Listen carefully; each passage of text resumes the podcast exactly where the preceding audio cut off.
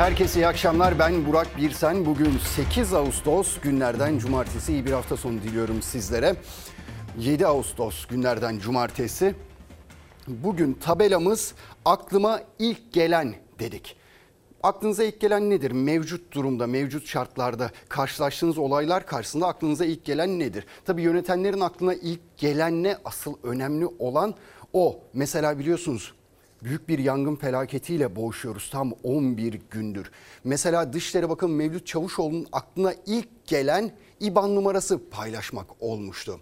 İşte ondan sonra Cumhurbaşkanı Erdoğan'ın belli ki aklına ilk gelen hibe değil de vatandaşa kredi vermek, onları borçlandırmak olmuştu. Örnekler böyle devam ediyor tabii. Sizin aklınıza ilk gelenler neler? Sizler de onları paylaşabilirsiniz. Biraz bunları irdeleyeceğiz bültenimizin içinde ama önce manşetimizi atacağız. Manşetimiz elbette Türkiye'yi yakıp kavuran o felaket.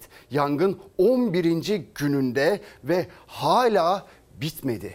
Yanmaya devam ediyoruz.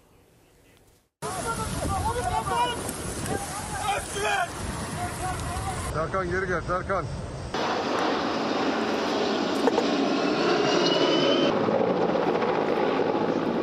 Orman yangınları 11. gününde 47 ilde 223 ayrı noktada çıkan yangınların 217'si kontrol altına alındı. Isparta Sütçüler'de, Muğla'nın Köyceğiz, Kavaklıdere, Milas, Yatağan ilçelerinde ve Aydın Çin'de devam ediyor yangınlar. İyi haberse Antalya'dan geldi. Bölgeye yağmur yağdı. 11 gündür devam eden Manavgat ve Gündoğmuş yangınları kontrol altına alındı. Abi yağmur beklenen yağmur yağdı. Ya da Allah'ım kurtaracak. Ya Rabbi çok şükür. Sizlere yüzler gülüyor abi yağmur yağınca. Ya, hepimizin, cümlemizin yüzleri gülüyor. Şu an yani dağda böcekler, kurtlar, kuşlar şu an dua ediyor. Biz buna yani ne diyen yani binlerce sevinmemiz lazım. Antalya'da yağmurla beraber yüzler gülmeye başladı ama Muğla Köyceğiz'de tehlike büyük. Altı mahalle boşaltıldı. Yarın trafiği olacak boşaltın abi. Boşalt boşalt. Aşağı kısma doğru ilerleyelim. Yavaş yavaş biz kendimiz tahliye edelim araçlarımızı. Biraz sonra burada trafik olacak. Bir tane köyümüz tahliye edildi. Bir tanesi de edilecek belki. Yukarı giderken sağdan yanarak böyle tepeyi kapladı. Soldan böyle iniyor. Köyü mütalii ettiniz. Aynen aynen. Hayvanları kurtardınız. Aynen kurtarmaya uğraşıyoruz. Daha var. Var daha var devam ediyor. Geldi mi yangın? Yok e, yakınladı. Köylü hayvanlarını aldı, kendi canını kurtardı ama ekinleri ve arı kovanları geride kaldı. Artık onlar için yapacak bir şey yok. Çünkü alevler köye sadece birkaç metre mesafede. Durum nasıl yukarı? Abi atladı yoldan atladı artık. Denizli'ye kadar gider bu yangın. Burada yanıyor şurada pişersin yani. Bizim yapabileceğimiz hiçbir şey yok. İnsan eliyle yapılabilecek hiçbir şey yok. Alevlerin yükseldiği noktalara karadan müdahale etmek neredeyse imkansız. Bu yüzden Antalya'daki hava araçları da Muğla'ya sevk edildi. Rüzgarın kuvvetlenmesi ve karadan müdahalenin imkansız hale gelmesi nedeniyle havadan müdahalede hız kazandı. Hem helikopterler hem de uçaklarla Otmanlar bölgesine müdahale ediliyor. Milas yangını devam ediyor. Yani kontrol altında da değil. Yangın şu anda uyuyor. Çok ciddi bir hava tahkimatı var. Arazi çok sarp. Muğla Milas'taki yangın nedeniyle termik santrallerin çevresindeki tedbirler de arttırıldı.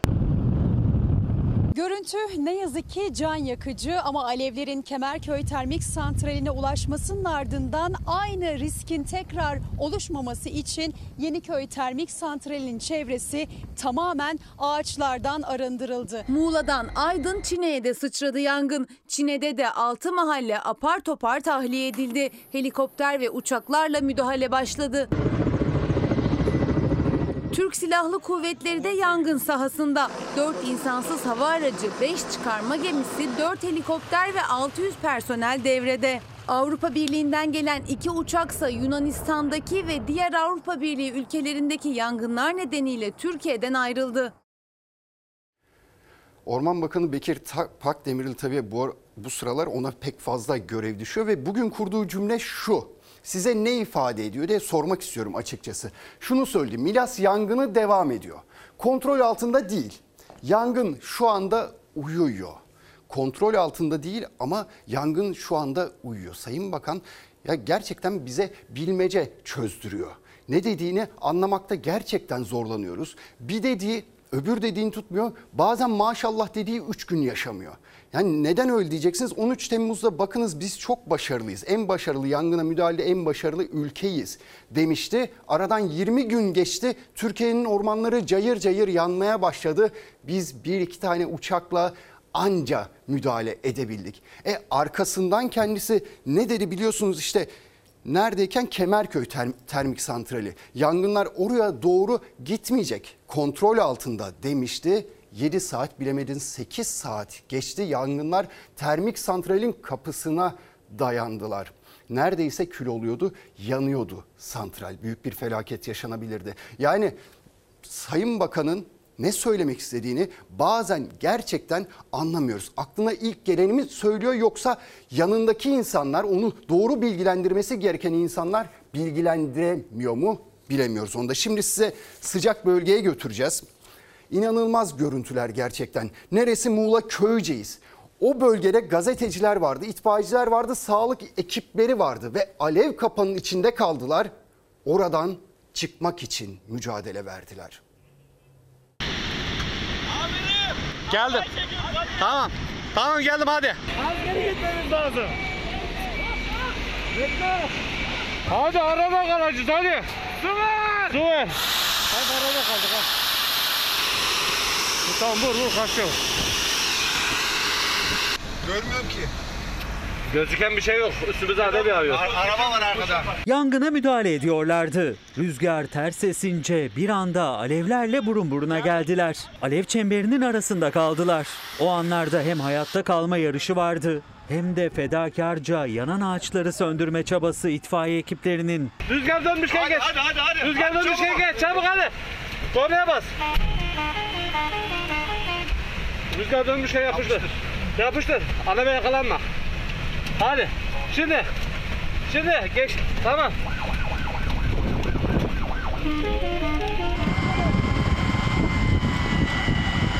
Çok fena birden ele bastık.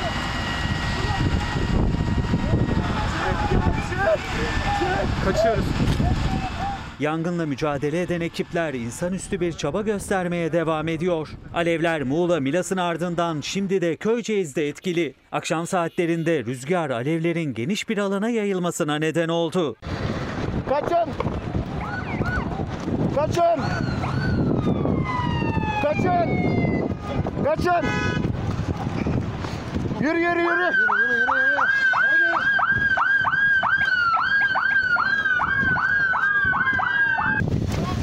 Bunlar neredesi yok. Geri indiriyor ki. Bindirin arabasına bindirin. Yandı ortalık yandı. Ateş yayıldıkça risk her dakika daha çok büyüdü. Panikle kaçış başladı. Bölge boşaltıldı. Kaçın. Kaçın. Kaçın. Sadece itfaiye ekipleri kaldı bölgede. O an orada itfaiye ekipleriyle birlikte gazeteciler de görev yapıyordu. O sıcak anları gazeteci Ali Ertuğran cep telefonuyla nefes nefese böyle kaydetti. Bindirin arabasına bindirin. Aç abi. Yavaş. Atla oğlum atla atla atla çabuk. Şu anda e, Çövenli yaylasından canımızı zor kurtardık. Şu anda çığ gibi şu anda alevler büyüdü bir anda. Kontrollü bir noktaya geldik şu anda. Evet herkes teyakkuz halinde. Siviller falan uzaklaştırıyorlar. Her an her şey olabilir burada. Şu an dumanı görüyorsun hocam. Evet dumanın olduğu yer şu anda yolu kapatıyor. 3-5 kilometre sonrasında gidemez. Nasıl durum yukarıda? Durum iyi değil. Kalan var mı yukarıda? Yukarıda iki kişi varmış. Onlar da e, durumları iyi. Etrafında yanan yerler var. Zaten onları almaya gittik. Yol alev kapatınca geri dönmek zorunda kaldık.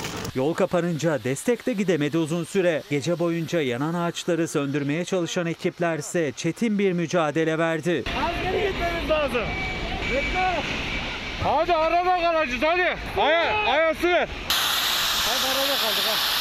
Vur vur kaçıyor. Rüzgar dönmüşken geç. hadi hadi hadi. Rüzgar dönmüşken geç. Çabuk hadi. Hadi. Şimdi. Şimdi geç. Tamam. Birden ele bastık. Kaçıyoruz. O noktada bu çaba sonuç verdi. Yangın köye ulaşmadan söndürüldü. Ancak alevlerin geniş bir alanda etkisi sürüyor Köyceğiz'de. Evet Allah yardımcıları olsun gerçekten. Ellerinden gelen her şeyi yapıyor orada bulunan herkes. Seyit Aşkın bir mesaj atmış. Aklıma ilk gelen demiş afetten sonra çay içmek. Vallahi insanlar işte unutmuyor. Bazı şeyleri hiç unutmuyorlar. Yaptıklarınızı da unutmuyorlar, yapılmayanları da unutmuyorlar elbette. Şimdi sizi yine Milas'a götüreceğiz. Milas'ta santraller bölgesinde ormanlık alanda Yangın söndürüldü. Yangın söndürüldü ama tehlike geçti mi derseniz hayır geçmedi. Çünkü o bölgede ağaçların dibine şöyle bir şişe su döktüğünüz zaman anında buharlaşıyor. Bu gerçekten çok tehlikeli bir durum. Belki hani demin Tarım Bakanı şifreli konuştu dedik ya ne anlatmaya çalışıyor acaba dedik ya uyuyor dedi çünkü. Yangın uyuyor dedi. Belki de bunu kastediyor kendisi. Bilemiyoruz ama ağaçların külleri o bölgede hala yanıyor.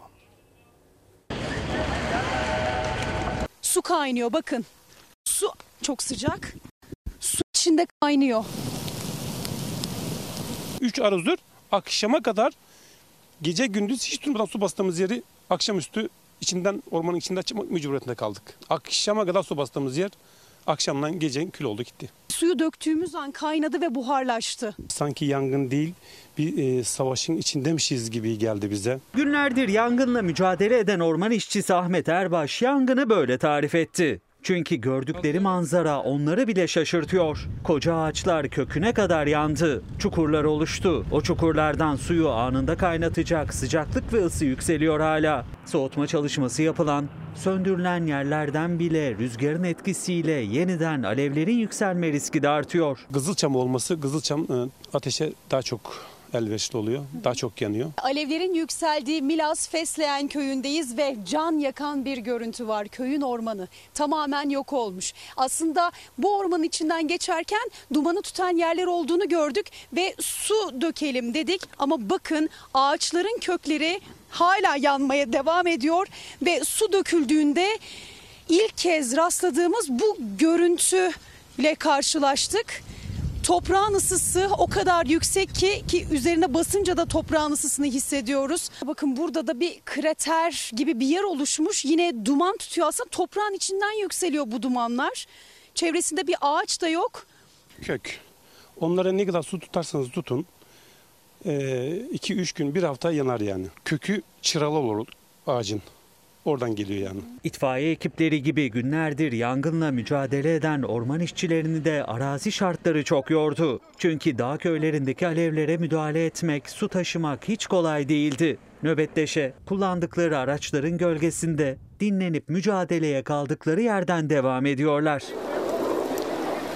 Milas Fesleğen Yaylası büyük bir öneme sahip. Çünkü alevler orayı aşarsa yangının geniş bir alana yayılma riski var. Yangın sonunda kontrol altına alındı. Soğutma çalışmaları devam ediyor. Milas'ta bazı yollar köy merkezine gider ki şu anda bulunduğumuz yol Fesleğen'e gidiyor. Bazı yollarsa ormanın içine doğru giderdi.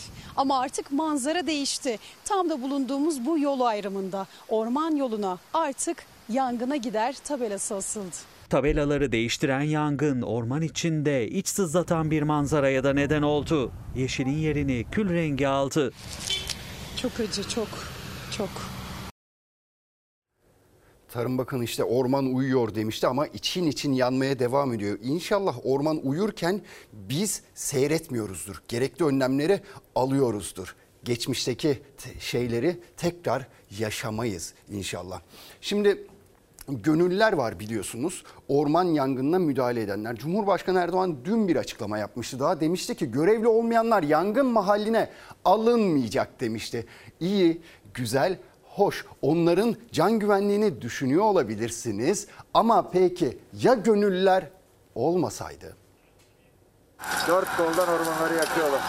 Baba buraya acil hortum lazım hortum. Bak ağaçlar tutuştu mu diğerlerine yansıyacak. Bu sefer kötü olacak. Geliyor musun? Ne yangın söndürme araçları vardı ne de suları. Ellerinde kazma küreklerle gecenin karanlığında ormanın ortasındaki yangına koştular. Daha büyük bir alana sıçramasın diye mücadele ettiler. Yeşil Vatan'ın gönüllü koruyucuları kısıtlı imkanlara ve zor şartlara rağmen yangının bir bölgede daha kontrolden çıkmasına engel oldular. Aç suyu suyu aç. Aç. Hadi dikkat sıkı tutun. Geldi şu geldi geldi. Patlamasın. Patladı. Su gelmedi kırıldı mı ortam? Hortumu kontrol et su gelmiyor. Su mu bitti? Muğla'nın Köyceğiz ilçesinde Otmanlar köyünü çevreleyen ormanlarda yangın çıktı. Ekipler dört koldan mücadele ederken beklenmedik bir noktada daha yükseldi alevler. Günlerdir bölgede alevlere karşı nöbet tutan itfaiye ekipleri ve orman işçileriyle omuz omuza çalışan gönüllüler fark etti alevleri. Araçların çıkamayacağı noktaya ellerinde kazma küreklerle çıktılar. Ateşi toprakla çevrelediler. Alevlerin daha geniş bir alana yayılmaması için tedbir aldılar. Ardından tamamen söndürmek için yetkililerden su istediler. Abi hortum getirtiyor 200 metre ek Son yok arkadaşlar. Bu son. Başka hortum yok. Tamam Geliyor abi geliyor. geliyor. Geliyor abi. Onda gelince su bitecek. Hortumu getirene kadar suyu doldurun burayı söndürelim. Hortumu ayarlıyorum yukarıya çekelim diyorum. Kısa kalan hortuma ek yapıldı, alevlerin yanı başına kadar getirildi. Tam sevinecekken bu kez de su bitti. Geldi şu geldi geldi. Patlamasın. Abi niye gelmedi? Patladı. Su gelmedi kırıldı mı ortam? Bir şey oldu. Açın şöyle yana doğru. Hortumu kontrol et su gelmiyor. Buradan patladı. Buradan. Ya su tazikli gelmiyor tazikli. Geldi su geldi. Su mu bitti? Su mu bitti? Geliyor mu su?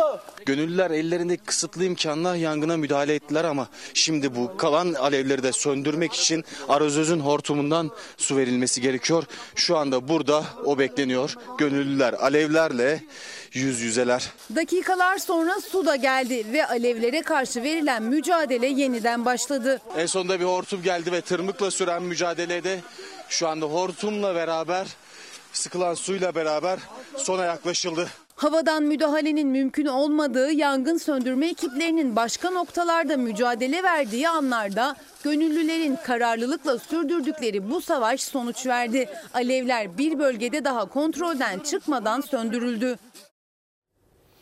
Evet ya gönüllüler olmasaydı gerçekten de yani yangının çıktığı ilk günden beri 11 gündür canla başla çalışıyorlar ve bakınız ilk günlerde bir tek uçakla müdahale ediyor. Sonra 3 uçağa çıktı ama gece boyunca 12 saat yani yangınlara müdahale edemedik. Gönüllüler canla başla çalıştı. Gönüllüleri yangın mahaline almayacağım demek yerine onlara destek olacak şeyler yapsaydık daha faydalı olmaz mı? Mesela alevlerden korumak için kıyafetler gönderilseydi. Bugün hala 11 gün geçti hala kıyafet eksiği olduğu söyleniyor bazı bölgelerde.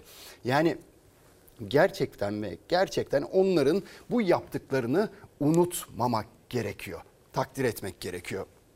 Şimdi yine yangın bölgesine götüreceğim. Çeşitli hikayeler var. Hepsi birbirinden değerli hikayeler. Bakınız Arjin ve Nurhan Erol iki kardeş de itfaiyeci ve 10 gün sonra birbirlerine kavuştular. İkisi de yangında canla başla çalışıyorlardı. Sadık Yılmaz o da bir gönüllü. O da bir gönüllü köyünde yangın çıktığını öğrendiğinde bir başka yerde yangına müdahale ediyordu kendisi ve Yasin Zahma orman işçisi. O da yangınlara, alevlere müdahale ederken baba olduğunu öğrendi. Hayırlı mübarek olsun, geçmiş olsun. Sağ olun inşallah. Nasılsınız, iyi misiniz? İyiyiz Allah'a şükür. Sen nasılsın? Şükür elhamdülillah. Oğlum, hoş geldin. Baba uzaklarda ama gelecek inşallah. Orman işçisi Yasin Zahma yangına müdahale ederken eşinin doğum yaptığını öğrendi. Antalya'nın Gündoğmuş ilçesindeki yangına müdahale için Karaman'dan gelmişti. Karnıburnunda hamile eşi Emine Zahma'yı ardında bırakarak. Arazöz şoförü Yasin Zahma alevlerle mücadelesini sürdürürken eşinin doğum haberini aldı. Yeni doğan oğlu Muzaffer Musap'ı da kilometrelerce uzaktan da olsa ilk kez gördü. Günlerdir yaşadığı sıkıntıları bir anda son buldu. Eşim doğum yaptı. Sevinçli haberi yeni aldık. Bayağı karamsardık. Bu da bize bir umut oldu. Allah'ın izniyle yangını da bitireceğiz. Biri Antalya'da görevliydi, diğeri İzmir'den desteğe gitti. Aynı bölgede farklı yangınlarda mücadele etti iki kardeş. Bir yandan yangını söndürmeye çalışırken diğer yandan akılları birbirlerindeydi. İtfaiyeci iki kardeş 10 günün sonunda buluşabildi. Şu an ablamı gördüm. Hani keşke daha farklı bir şekilde görseydim ablamı daha çok sevinirdim. Ama nasip böyleymiş. Ablamı gördüğüm şu an mutluyum yani açıkçası. Tabii ki içimizde bir hüzün var maalesef. Ciğerlerimiz yanıyor. Çok mutluyuz. Ya sağ salim kavuştuk yani birbirimize. Bu çok mutluluk verici bir şey. 24 yaşındaki Nurhan Erol Antalya Büyükşehir Belediyesi İtfaiye Daire Başkanlığı bünyesinde. Kardeşi Arjin Erol ise İzmir İtfaiyesi'nde görevli. İzmir'den Antalya'ya desteğe giden ekipteydi Arjin Erol. Gider gitmez soluksuz bir mücadele verdi 10 gün boyunca. Ablası da alevlere müdahale ediyordu ama ikisi de farklı noktalardaydı. Birbirlerini görebilmeleri mümkün değildi. Nurhan Erol'un aklı hep kardeşindeydi. Sürekli irtibata geçmek istiyorum, iletişime geçmek istiyorum. Telefon çekmiyor. E, Zaten telsizleri de hani farklı şeylerden geldikleri için yok. Sürekli aklım onda artık. Antalya'da alevlerin kontrol altına alınmasıyla ekipler az da olsa rahatladı. Arjin Erol mola verdiği ilk fırsatta ablası Nurhan Erol'a koştu. Yangının buluşturduğu iki kardeş sarılarak bol bol hasret giderdi. 10 gün sonra ablamla buluştum. Hani bunun sevinci inanın anlatılmaz yaşanır. Geçmiş olsun. Sağ olun abi ya. Siz nerede görev yapıyordunuz bugüne kadar? Marmaris Turgut'taydım. Kendi köyüm yanıyor telefona gelince bir mecbur buraya geldik. Sadık Yılmazsa gönüllü olarak gittiği Marmaris'te yangınla mücadele ederken aldı kendi köyünün yandığı haberini. Hemen yola çıktı. Bu kez kendi köyü için Köyceğiz'deki yangın söndürme çalışmalarına katıldı. Buradaki durum yani işler acısı söylenecek bir söz yok yani. Hani sondayız. Yapacak bir şeyimiz yok. Elimizden artık bir şey gelmiyor. Beyza Güldoğlu bir mesaj atmış. Aklıma ilk gelen demiş çaresizlik. Depremden sonra bizlere verilen sözlerin yangın mağdurlarına verilmesi. Sonra unutulacak tıpkı biz İzmir ve Kuşadalı depremzedeler gibi. İşte siyasette daha doğrusu ilişkiler içerisinde güven çok önemli. Yönetenlerin yurttaşlara güven vermesi gerekiyor. Yoksa işte böyle mesajlar da gelebiliyor. Şimdi yangının bu büyük orman yangınının büyük felaketin siyasetteki yansımasına bakacağız. Tansiyon gerçekten çok yüksek. CHP lideri Kemal Kılıçdaroğlu Cumhurbaşkanını bir kez daha hedef aldı ve şunu söyledi. Koskoca devleti aciz duruma sokan sarayda oturan kişidir. Koskoca devleti aciz içine sokan sarayda oturan kişidir. Ya orman yangınlarını söndürecek bütün kurumlar varken o kurumları felç ettiler. Türkiye'de muhalefetin terörü esiyor. Ya dürüst ol be. Samimi ol. Yani bir tespitin varsa bunu dürüst yap. Dürüst yap da adam sansınlar. Neden zamanda önlem almadınız? E bu soruyu bizim sorma hakkımız var. CHP lideri Kılıçdaroğlu Habertürk televizyonunda konuştu. Orman yangınları ile ilgili iktidarı tedbirsizlikle suçlarken Cumhurbaşkanı Erdoğan'ın sözlerine yanıt verdi. Uçak yok, helikopter yok, yeteri kadar yok. Azerbaycan'a gittiler, Rusya'ya telefon ettiler. İspanya'dan, Ukrayna'dan geldi. Böyle bir zamanda muhalefet acaba iktidara nasıl yardımcı olacağız bunu düşünmesi gerekirken tam aksine bunların yaptığı iş yangına körükle gitmek. Yani bunların eline bir körük daha verseniz onu da alıp onunla beraber yangına gider. Yanan bizim ormanımız. Oradaki canlılar bizim canlılarımız. Biz eleştirmezsek o zaman bunlar diyecekler ki ya biz her şeyi yaptık. İstedikleri de o. Eleştiri gelmesin. Yerleşim bölgelerindeki bu tür yangın vesairelerin sorumluluğu kimin? Oradaki büyükşehir belediyelerinin sorumluluğunda. Yangın ormanda çıkmış arkadaş sen bunu bilmiyor musun? Bizim belediyeler zaten bütün arazözleri göndermişler. Sadece bizim oradaki belediyeler değil. Bütün belediyeler. Kılıçdaroğlu Erdoğan'ın orman yangınlarıyla mücadelede topu CHP'li büyükşehir belediyelerine atmasına da tepki gösterdi. Belediye başkanlarının koordinasyon dışına itildiğini söyledi. Muğla valisi Muğla Büyükşehir Belediye Başkanı'nı davet etmekten korkuyor. İçişleri Bakanı orada diye. Hangi koordinasyon sağlanacak? Kılıçdaroğlu'nun yalandan başka da bir sıfatı yoktur. Hükümetin Ne yetersizliği vatandaşı isyan ettirdi. Son zamanlarda Türkiye'yi fakir fukara, garip kuraba göstermek için Help Turkey diye bir kampanya başlattılar. Bunun karşısında bizim söyleyeceğimiz ne var? Tek şey var.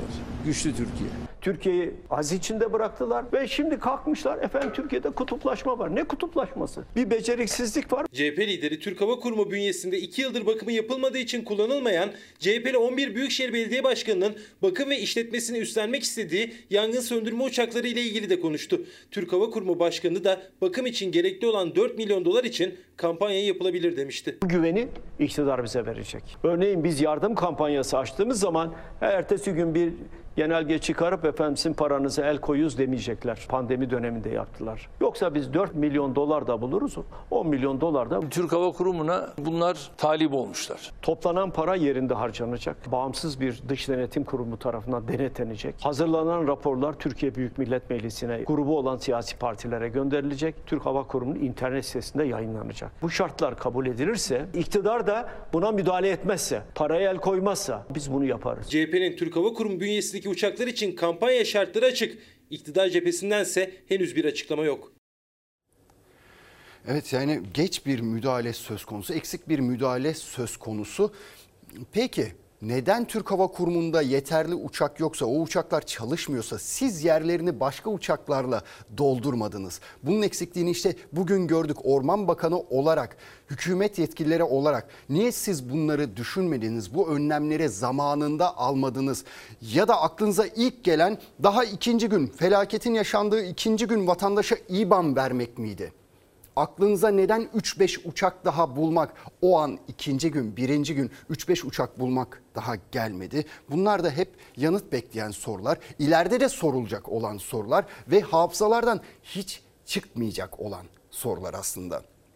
Şimdi nereye gideceğiz? Ha, bir de göçmen meselesi. Evet göçmen meselesine bakacağız. O da çok önemli. Suriyelilerden sonra biliyorsunuz dalga dalga Afganistan'dan insanlar geliyordu ve ne hikmetse sadece erkekler bizim yurdumuza, memleketimize geliyorlardı. Cumhurbaşkanı Erdoğan göçmen politikasını şöyle savundu ve hani daha da göç alabiliriz dedi arkasından. Dedi ki Türkiye finansmanı iyi yönettiği için bunu başarıyor ve başardığımız için de yeni göç alacağımızı söylüyor Sayın Cumhurbaşkanı ama muhalefet partilerinden şöyle bir yanıt geldi kendisine. Sen ABD ile anlaştın. Türkiye'de 4 milyon ağırlıklı olarak Arap ve Kürt mülteci varsa onlar bizim korumamız altındaysa Türkiye herhalde zayıf bir ülke değil.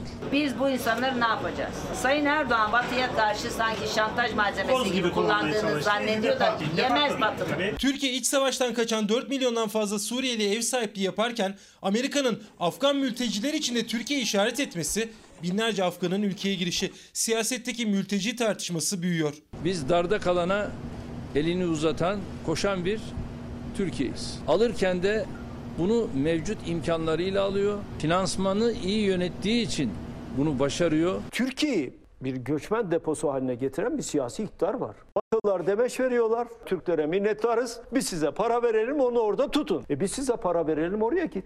Erdoğan söyleyemez. Bunu söyleyecek kişi benim. Kardeşim bu ülke sahipsiz değildir. Göndereceğimse göndereceğim. Biz iktidara gelince burada ne kadar Suriyeli varsa bunların hepsini kovacağız diyen bir iktidar olarak gelmedi. O Bay Kemal'in şahsiyetidir.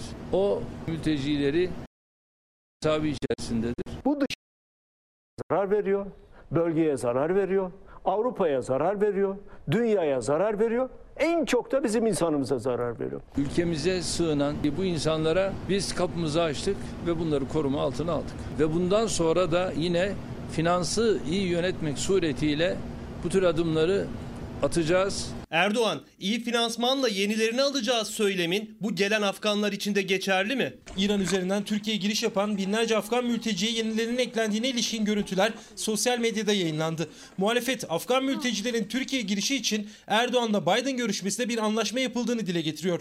Cumhurbaşkanının finansı iyi yöneterek yeni mülteci kabulü için adımlar atacağız açıklaması da o anlaşmanın kanıtı diyor muhalefet. Cumhurbaşkanı gidiyor yanına diplomasiyle hiç ilgisi olmayan birisini getiriyor. Biden'la konuşuyor. Dışişleri Bakanlığı ortada yok. Erdoğan'ın Türkiye Cumhuriyeti Devleti'nden gizlediği nedir? Taliban'a karşı Amerikalılarla savaşmış. Ya arkadaş senden savaşmışlar Taliban'a karşı Amerika'ya. Amerika Dışişleri Bakanlığı Amerika'ya girecek Afganların başvurularının Türkiye üzerinden alınacağını duyurdu. Bu milyonlarca kişinin yeni göç dalgası anlamına gelirken Ankara Amerika'nın tek taraflı kararını kabul etmiyoruz dedi ama göç sürüyor. Muhalefetin eleştirileri de. Şimdi iktidar para geliyor diye memnun sanırım. E, ucuz iş gücü demek göçmenler. İş dünyası da bundan memnun. Daha ucuza işçi çalıştırabiliyorlar. Peki bundan memnun olan vatandaş var mı? Ya da işsizlere sormak lazım onlar memnun mu? Tek taraflı bir memnuniyet mi söz konusu? Ya da bunları da düşünmek lazım. Kendi vatandaşımızı da onlar karşısında ezdirmememiz gerekiyor. Şimdi siyasetin diğer bir gündem başlığı da erken seçim olacak mı olmayacak mı? Kemal Kılıçdaroğlu şöyle bir şey söyledi. İlk defa söyledi. Kasım 22 yılını işaret etti. O tarihte olabilir erken seçim dedi. Ve bir de Cumhurbaşkanlığı adayları var biliyorsunuz çok konuşuluyor. Çok fazla Ekrem İmamoğlu işte Ankara Büyükşehir Belediye Başkanı konuşuluyor. Onlar Mansur Yavaş aday olacak mı? Onlar konuşuluyor. Kemal Kılıçdaroğlu ilk kez onlarla ilgili şu cümleyi kurdu. Dedi ki bence ikinci dönemde de devam etmelidirler. Önümüzdeki yılın Kasım ayı olabilir. 20, 2022 Kasım. Evet. Görünürde erken seçim yok. Hatta iktidarın seçim takvimi 2023 ve sonrasını ayarlı ama CHP lideri Kılıçdaroğlu erken seçim iddiasını bir adım öteye taşıdı. İlk kez tarih verdi. CHP lideri seçim 2022 yılı Kasım ayında olabilir diyor. Önümüzdeki yılın Kasım ayı olabilir. 20, 2022 Kasım. Evet. Bizim için şurada son iki durak var. Çok önemli. Bu 2021'dir, 2022'dir. 2023 tamamen seçim yılıdır. Ekonomiyi götüremezler. Uzun süre götüremezler. Götürme şansları da yok zaten. Erken seçim tartışması iktidar muhalefet arasında değişmeyen başlık. Cumhur İttifakı sık sık sandık çağrısı yapan muhalefete erken seçimi dillendirdiği için tepki gösterse de muhalefet sandıkta ısrarcı. Millet İttifakı'nın adayı kim olacak sorusu da henüz yanıt bulmadı. Bir ittifakımız var. Millet İttifakı ile oturup konuşmadan sizin bir ismi dillendirmeniz kadar yanlış bir şey yok. Soru gelince yani ittifak e, evet derse olacak mısınız? E oluruz tabii. İstikametini kaybetmiş, avara kasnak gibi dolaşanlara bu memleketi teslim edemeyiz. Erdoğan Cumhurbaşkanı değil bana göre. Erdoğan AK Parti'nin genel başkanı. Toplumu ayrıştırdı. CHP lideri Kılıçdaroğlu Habertürk televizyonunda katıldığı programda konuştu. Cumhurbaşkanı adaylığı konusunda ittifak ortaklarıyla karar alacaklarının altını çizerken kulislerde ve anketlerde ismi geçen Ankara Büyükşehir Belediye Başkanı Mansur Yavaş'la Ekrem İmamoğlu'nun olası adaylıklarına da kapıyı kapattı. Büyükşehir Belediye Başkanları bir dönem daha devam etsinler der misiniz? Etmeli. Başarılarını sürekli olmasını isteriz. Al gibi, buz gibi CHP, HDP, İP ortaktır. Her siyasi parti oy kullanan her vatandaşın oyuna taliptir zaten. 6,5 milyon oy alan bir siyasi partiyi düşmanlaştıramazsınız. Sen benden helallik almadan ödemezsin. Bu ne? Bak siyaset ayrı. Oy verme. Senin siyasetini hiç beğenmiyorum de. Hakkı. Aldatmayın milleti. Ben niye aldattım ya? Ben ne yaptım arkadaş size? Bir şey yaptım mı? Hayır. Sevgili abim unutmuşum. Sen AK Partili olunca unutmuşum. İyi Parti lideri Meral Akşener de Bartın'da esnaf gezisinde bir vatandaşın sözlerine öfkelendi. O kişi Akşener'e Kılıçdaroğlu'nun koluna girdin ifadesini kullandı. Çok günah. Günah işiniz ne koluna getirmek Helallik alman lazım benden. Çok ciddi Sen söylüyorum. hakkını helal edersin de ama Etmiyorum. Bak size hakkım helal etmiyorum. Benden helallik almak zorundasınız. edersin sen bana Etmiyorum. edersin. Haram olsun hepinize. Ruzu mahşerde özellikle görüşeceğiz. Ankara kulislerini hareketlendiren bir fotoğraf karesi ortaya çıktı. Yer İstanbul. Masanın bir tarafında eski Maliye Bakanı Berat Elbayrak var. Berat Albayrak var. Diğer tarafta Maliye Bakan Yardımcısı. Ve sorulması gereken soru şu. Ekonomi yönetiminde hala Berat Albayrak etkili mi? Burası çok önemli. Sayın Cumhurbaşkanı açık olmayan bir şekilde her şeyi damadına teslim etmiş durumda. Sayın Albayrak'ın ekonomiye ilgisi bakanlığı ile başlamadığı gibi bakanlığının bitmesiyle de son bulmamıştır. Eski Hazine ve Maliye Bakanı Berat Albayrak'ın Hazine ve Maliye Bakan Yardımcısı Nurettin Nebati ile İstanbul'da bir restoranda çekilmiş fotoğrafı siyasetin gündeminde. O fotoğraf ekonomide Berat Albayrak etkisi tartışmalarını alevlendirirken muhalefet ekonomiye etkisi için fotoğraflara değil atılan adımlara bakmak yeterli diye ses yükseltti. Birincisi şunu sorayım size. Dolarla mı maaş alıyorsunuz? Sayın Albayrak'ın fikirlerinin hala yaşıyor olduğunu anlamamız için çok uzaklara gitmemize gerek yok. Faiz oranlarında da bir defa düşüşe geçiyoruz ve yüksek faiz yok. Düşük faiz de bize düşük enflasyonu getirecektir. Faiz enflasyon tartışmasında aynı teorileri savunması hala Berat Albayrak etkisinin, fikirlerinin ve bürokrasisinin Türkiye'de etkili olduğunu anlamak için yeterlidir. Cumhurbaşkanı yeniden damadına teslim olmuş durumdadır. Milli Gazete paylaştı fotoğrafı. Eski Ekonomi Bakanı Berat Albayrak'la geçmişte de kendi ekibinde olan bakan yardımcısı Nurettin Nebati'nin İstanbul Süleymaniye'de bir restoranda buluştuğunu, iki ismin yakınlığı biliniyor. Kulislerde ekonominin perde arkasında hala Berat Albayrak olduğu iddiası hep konuşulan başlık. Emrinde olan Şahap Kavcıoğlu Merkez Bankası Başkanlığı'na getirdi. Daha sonra ise e, görevden alınması esnasında kendisine sahip çıkan tek AK Partili olan Mehmet Muş'u Ticaret Bakanlığı'na getirdi. Dolar 10 lira olacak ya 15 lira olacak ya 6 liradan 7 liradan toplayalım dolarları. Ha 10-15'e satarız. E sonra ne oldu? Tamalara ekonominin nasıl dizayn edileceğine dair fikirleri hala etkisini korumaktadır. Şubat Ocak'tan hakikaten çok daha iyi. Çok net söylüyorum. Mart da Şubat'tan daha iyi.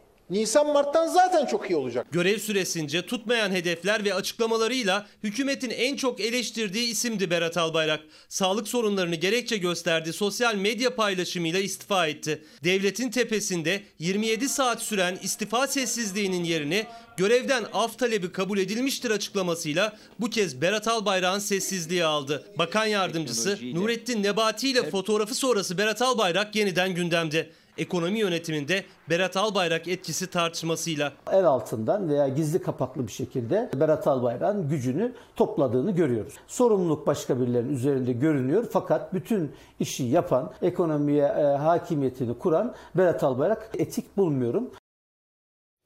Sayın Albayrak hep diyor ya burası çok önemli. Bakın burası da çok önemli gerçekten. Çünkü Merkez Bankası Başkanı kendisinin döneminde tam 3 defa değişti. Kendisi göreve başladığında dolar 4.53'tü.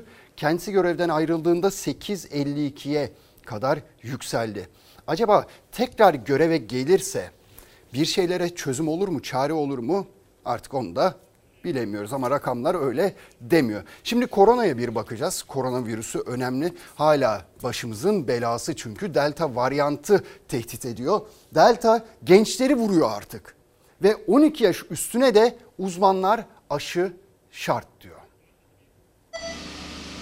40 yaşa kadar hastamız var e, ve o 40 yaşta da e, altta yatan mutlaka bir hastalığı var ve aşısı yok e, bu kişilerin. Bu hastalar e, ne yazık ki ciddi geçirenler. Salgın en çok aşısızları tehdit ediyor. Kalp, şeker, tansiyon gibi kronik hastalığı olan aşısız genç hastalar daha fazla etkileniyor salgından. Hem yoğun bakıma yatış hem de ölüm oranları daha yüksek bu grupta. Ne yazık ki yoğun bakıma giriyorlar. E, ve can kayıpları da e, özellikle o grupta yaşanıyor şu anda. Yani aşılarını olmadıklarından dolayı belki pişmanlar ama iş işten geçmiş durumda şu anda. Vaka sayılarının artış hızı istenilen seviyede düşerse daha güvende olacağız. Bunun için iki yol var. Tedbir ve aşı. Aşınızı olun. Sağlık Bakanı Fahrettin Koca da bu yüzden her paylaşımında vurguluyor aşının hayati önemini. Ramazan bayramında yavaşlayan aşılama oranları sonrasında yükselse de istenilen düzeyde değil. İlk doz aşısını yaptıranlar 42 milyona yaklaştı ama iki doz birden yaptıranların sayısı hala düşük. Oysa koronavirüsten korunabilmenin yolu bütün dozların tam olması. Sinovac aşısını olduysanız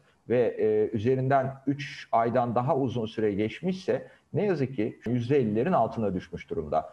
İki doz BioNTech Alman aşısı yaptırdıysanız e, bu koruyuculuk oranları %70'ler civarına çıkıyor. İki doz Sinovac aşısı olduysanız tek doz mRNA aşısı yapılmanız gerekiyor şu anda. Aşılama 18 yaşa kadar indi ama uzmanlar okulların açılmasına kısa bir süre kala yaş grubunun daha da düşmesinden yana. 12 yaşa kadar da risk grubundaki çocuklarımıza aşı yapılması kararı bir an önce alınabilmeli. Çünkü şu anda bile aşılama programı başlasa bağışıklığın oluşabilmesi için minimum bir buçuk ay geçmesi gerekiyor. Salgının başından bu yana en fazla risk altında olan bir başka grupsa çalışanlar. İş dünyasından aşı olmak istemeyen çalışanlara ise ücretsiz izne gönderme talebi geldi. Sürecin kampanyalarla yürütülmesinden yana olan Disk Başkanı Arzu Çerkezoğlu ise işçilere aşı çağrısı yaptı. Bugün de var olan aşı tereddütünü gidermenin yolu tek tek kişileri cezalandırmak değil, aşı tereddütünü ortadan kaldıracak politikalar hayata geçirmesiyle mümkündür. Biz disk olarak bütün işçilere aşı olma çağrısı yapıyoruz. 1 Temmuz'dan itibaren kademeli normalleşmeye geçildi. Hareketlilikle birlikte vaka ve vefat sayıları da yükseldi. Artış son iki gündür azalma eğilimine girdi. Son 24 saatte 24 bine yakın vaka tespit edildi. 101 kişi ise hayatını kaybetti. Profesör Doktor Bülent Ertuğrul'a göre durağanlaşmış gibi gözükse de düşüş gerçekçi değil. Hiçbir kısıtlama yok. Aşı yapma oranlarımız istediğimiz seviyede değil ama hastalık şu anda sanki durağanlaşmış gibi gözüküyor. Beklenen aslında bir geometrik artışın olmasıdır. Bir izleyicimiz yazmış. Şimdi Berat Albayrak'ı ekranda görünce aklıma ilk gelen 128 milyar dolar nerede sorusu oldu. Eski bir Maliye Bakanı'nın çağrışım yaptığı konuya bakın demiş. İşte diyoruz ya demin söyledik bazı şeyler hiç unutulmuyor. Şimdi nereye gideceğiz? Kan donduran iki cinayet. Ankara'da. Aleyne Çakır, Esra Hankulu. Onlar genç kızlar, iki genç kız hayatını kaybetmişti ve zanlı Ümitcan Uygun tutuklandı. Önce Aleyna Çakır, sonra Esra Hankulu. Ümitcan Uygun'un adı iki şüpheli ölümle de gündeme geldi. Gözaltına alınan Uygun polisteki ilk ifadesinde Esra'nın ölümüyle ilgisi olmadığını iddia etti. Tarihsiz kızın cesedinde yapılan ilk incelemede Ümitcan Uygun'un DNA örnekleri bulundu. Adliyeye sevk edilen Ümitcan Uygun kasten öldürme suçundan tutuklandı. Sen mi öldürdün?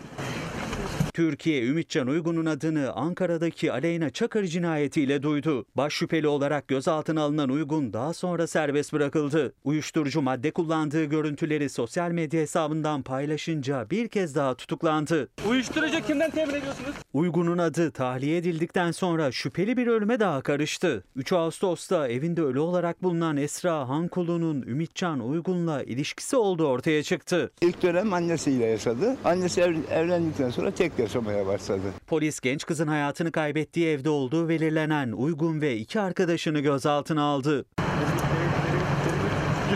Ümitcan Uygun polisteki ilk ifadesinde ise olayla ilgisinin olmadığını iddia etti. Ancak otopsi raporu tam tersini söylüyordu. Esra'nın tırnaklarında Ümitcan Uygun'un DNA izi bulundu. Gözaltındaki Dilan Ç ise olayın ardından Ümitcan Uygun'u aradığını, Uygun'un kendisine bir sıkıntı olursa beni söylemeyin dediğini öne sürdü. Emniyetteki ifadelerinin ardından Ümitcan Uygun'un da aralarında bulunduğu 3 şüpheli adliyeye sevk edildi. Uygun tutuklanıp cezaevine gönderildi. Diğer iki şüpheli FG ile DC ise adli kontrol şartıyla serbest bırakıldı.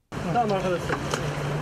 Esra Hankulu'nun şüpheli ölümü ise Fox'ta yayınlanan Fulya ile Umudun Olsun programında da ele alındı. Hankulu'nun yakınlarının katıldığı programa Ümitcan Uygun'un abisi Erol Uygun sosyal medya üzerinden tehdit mesajları yolladı. Ümitcan Uygun'un abisi sosyal medyadan bir mesaj paylaşmış. Şu anda yayınımızı izliyor.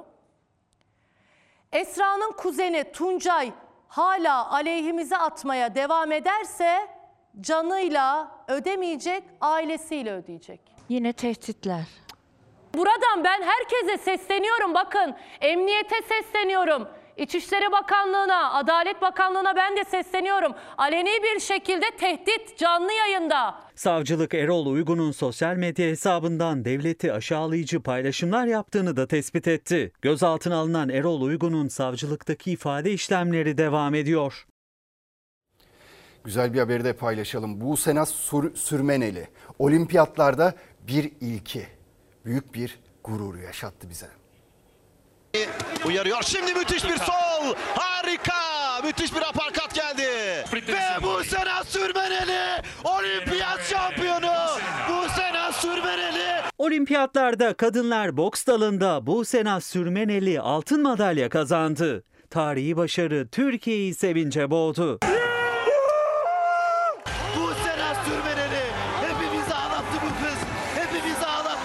2020 Tokyo Olimpiyat Oyunları'nda önce Buse Naz Çakıroğlu ringe çıktı. 51 kilodaki sporcumuz Bulgar rakibine mağlup oldu. Çakıroğlu kadınlar boksta gümüş madalya alarak ilk olimpiyat madalyasını kazanan sporcumuz olarak tarihe geçti. Olimpiyatlarda ikinci oluyor. Gümüş madalya kazanıyor. Bu da büyük bir mutluluk. Bu büyük başarının ardından 69 kiloda milli boksör Buse Sürmeneli ringe çıktı. Türk kadınının gücünü gösteren Sürmeneli, Çinli rakibine ringi dar etti. Rakibine saydırıyor. Rakibine saydırıyor. Harikasın. Harikasın bu Sinan Sürmeneli. Maçın son saniyeleri geçmek bilmedi. Öyle bir çaktı ki Son roundda üstün olan Buse Naz Sürmeneli maçı kazanarak altın madalyayı aldı ve Türkiye kadınlar boksta ilk kez altın madalya kazandı. Bu sene Sürmeneli olimpiyat şampiyonu. Hepimizi ağlattı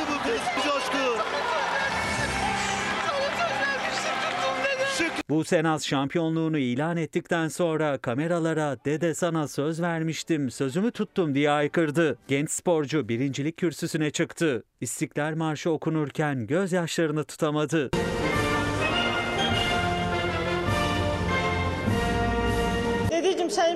Görüyorsun şu anda beni. Al sözümü tuttum sana karşı. İnşallah daha da güzel olur. Altın madalya kazanan Buse Naz müsabaka sonunda mutluydu. Anne Songül Sürmeneli altın madalya kazanan kızıyla cep telefonu üzerinden görüntülü görüşerek sevincine ortak oldu. İnanılmaz mutluyum. Merhaba kızım iyi ısır ısır koparma sağlam getir onu. Allah nazardan korusun öpüyorum hepinizi. Hak ettiğiniz hak ediş budur. Şimdi reklam zamanı.